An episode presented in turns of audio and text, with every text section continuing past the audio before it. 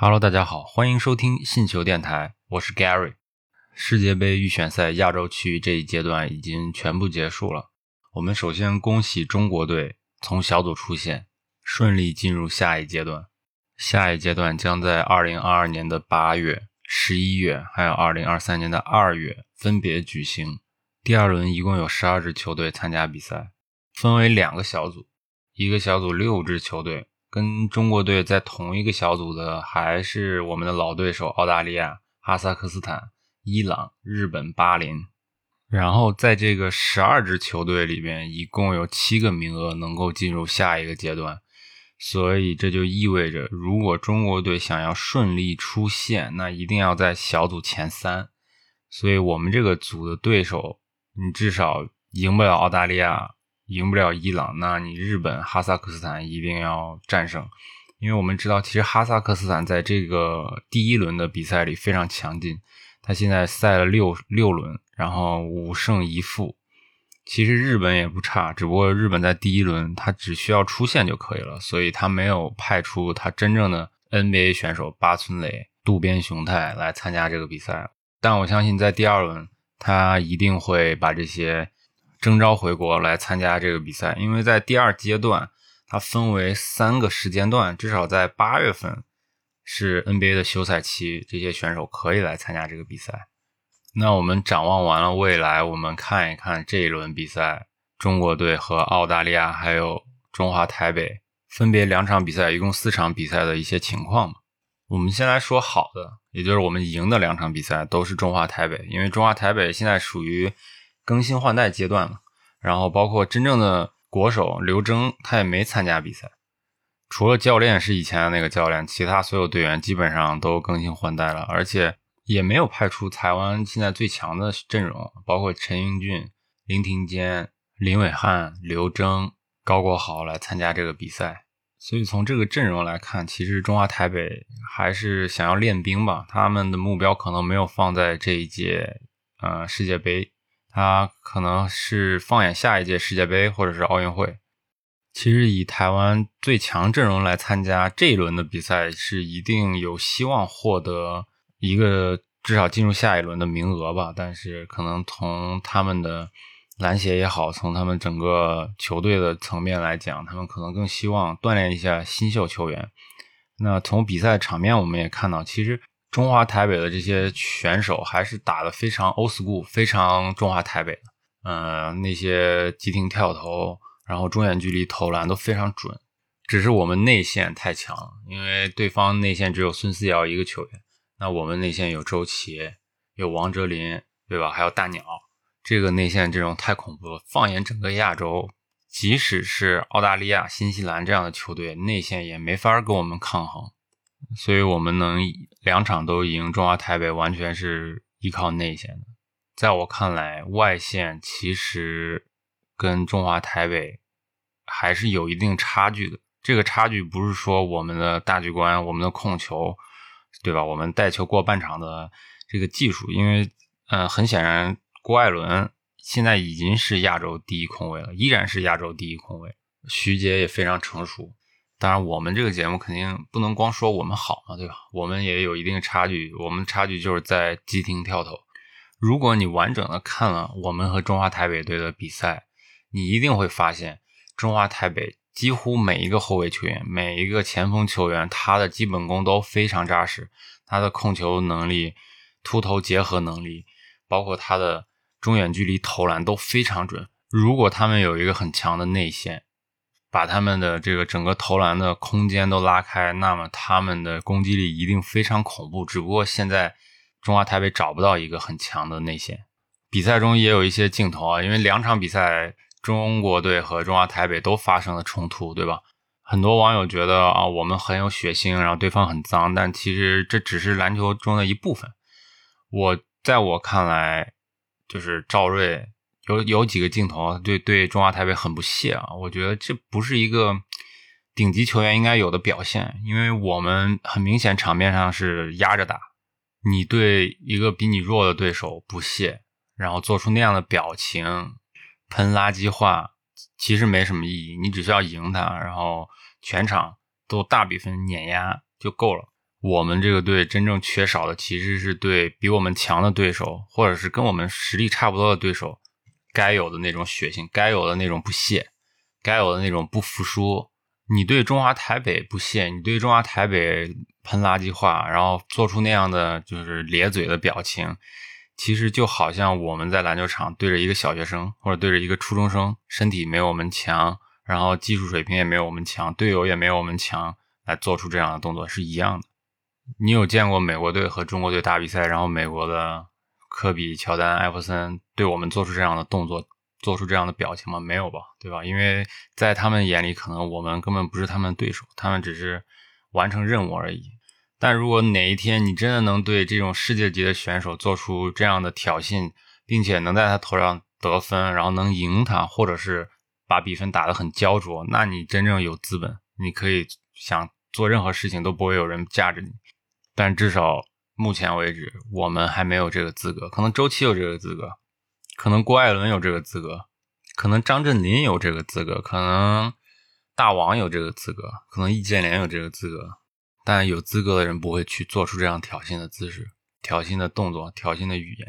那你赵睿就更没这个资格去做出这样的行为了。然后我们再来看跟澳大利亚的比赛，其实我们。跟澳大利亚的比赛，我可以说一共打了八节球，至少有六节是好球，但是，呃，最后一节崩盘。有人说是体力原因，有人说是技术水平，有人说是身体。我在我看来，其实是联赛的原因。CBA 和 NBL 最大的区别，就像周琦说的对抗。NBL 如果关注周琦的话，你如果把周琦的比赛都看了。你一定会发现，对抗是非常激烈的，不管哪个位置，后卫、前锋、中锋，对抗都非常激烈，你拿球都拿不好。所以周琦在这样的联赛里锻炼了一个赛季之后，至少他从心理层面上，他对这种强度的防守，他不是很害怕，他能拿得住球，然后能出手，对吧？或者能分球。但是我们其他的队员呢，如果对方紧逼，或者对方的防守强度一上来，就很容易出现失误，发球可能都发不出来，然后被防个二十四秒。因为在 CBA 联赛里没有这样强度的防守，所以你非常不适应。如果看球比较早的球迷啊，一定知道王哲林其实是之前参加 NBA 世界巅峰赛的。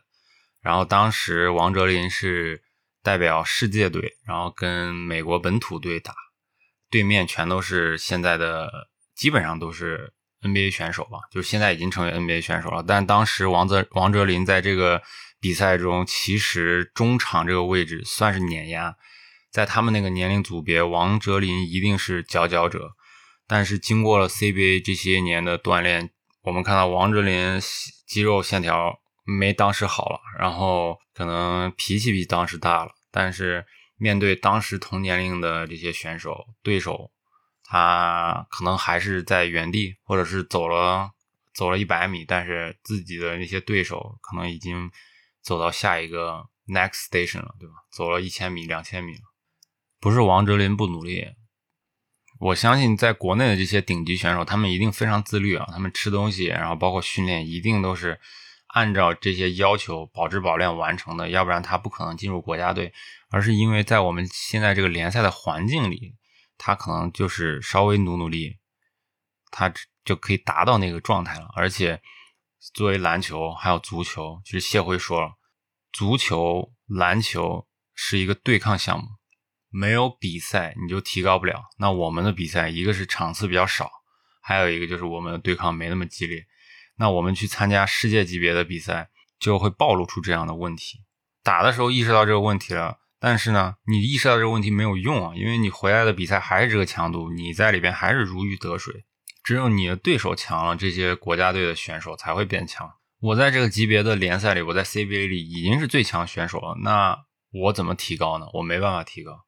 那提高这样对抗只有两条路可以走，一个就是让更多年轻球员去挑战更高级别的联赛，还有一个就是提高我们自己 CBA 对抗水平。那第一条路，其实现在因为姚主席在，因为现在篮协的开放，还有各个俱乐部的这些开放的态度，有更多的年轻球员可以去挑战 NBA，或者是挑战 NBL，或者是去欧洲打球，或者是在美国打大学篮球。这条路，我相信现在的路，现在走的方向一定是正确的方向，而且我们会越做越好。但是另一条路呢，我们走路是两条腿，对吧？另一条腿就是 CBA。你像现在 CBA 其实已经有点不像一个商业比赛了，已经不像一个商业联盟了，因为它没有观众，没有现场的观众，没有那样的氛围，转播也很少。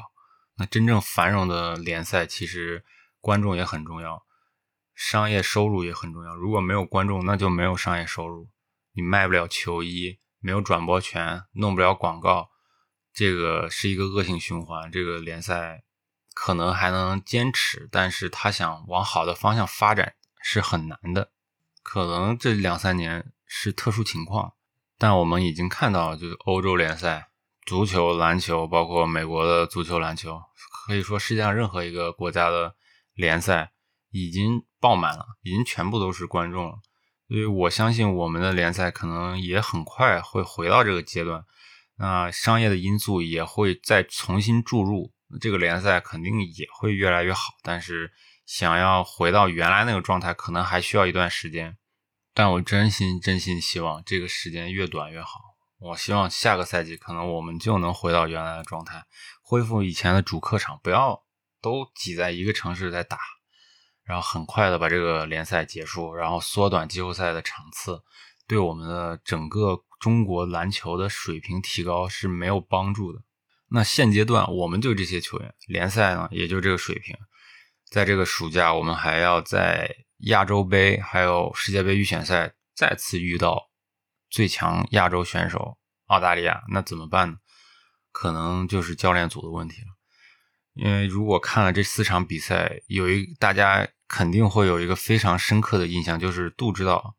那杜指导这个风格我们都知道，对吧？他对球员可能爱之深责之切，但是在这种世界型的比赛，我们已经打到很关键的阶段了。你再通过比如说骂队员呀、羞辱队员，然后说脏话、爆粗口，能不能激发这些队员的能量？在我这里是一个问号。可能平时场下你对球员软硬兼施，对吧？又可能有一些比较严厉的阶段，又有一些比较温情的这种状态，能够激发这些球员好好思考。但是在比赛的关键阶段，你通过骂，可以很明显的看到，就就那些年轻球员或者刚进国家队一些球员都懵了，不知道到底该怎么办了。我们经常打篮球的这些朋友肯定知道，如果你的球队有一个人很很爱埋怨。其实，在比赛当下，你是不知道该怎么办的。有些球，你即使空位，你也不敢投，因为你害怕被他埋怨。我相信很多年轻球员其实应该就是这样的心态。你看顾顾全的那个眼神啊，其实他很没有信心。他在 CBA 里是一个非常有信心的投手，但是在国家队很显然就没有信心了。这些球员在联赛里，在整个国内的篮坛都是最优秀的选手，但是。你作为一个教练，打击他们的自信心，再碰上澳大利亚这样的对手，其实是没法赢球的。因为我们知道，就是欧美的这种教育体系，那些人都非常有信心，可以说就是没有来由的自信心。他可能他水平就那样，但是他谁也不怕，然后该投的球很坚决，该传的球也很坚决，就是执行力很强。我们这些球员，说实话，在亚洲层面上不算弱。面对澳大利亚也是有赢球的可能性的，因为他也不是最强阵容来参加比赛。那真正体现杜指导执教水平的，其实也就看我们跟澳大利亚队的比赛，在临场的指导，这些球员能不能百分之百的传达你的执教理念、你的战术体系。如果你换一个方式，换一个鼓励的方式，或者是稍微温和一点的方式。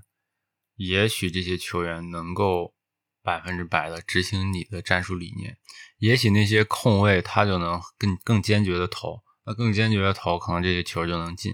打过篮球的朋友一定知道，你投篮出手那一瞬间，你是坚决还是犹豫，对于你的命中率其实影响非常大。那我相信杜指导的这个整个执教团队也是非常强大的，他们一定意识到这个问题，因为我们。看转播的这些观众都能看出来这个问题，他一定会做一些相应的调整。所以，那在这里我们也就期待一下之后的亚洲杯和世界杯亚洲区预选赛的第二阶段，中国队能够以一个全胜的战绩，重新夺回我们亚洲之王的这个宝座。今天的节目就到这里。如果你喜欢我们的节目，觉得我们节目还不错，也欢迎你把星球电台推荐给你周围同样喜欢篮球的朋友们。我们这期就这样，再见。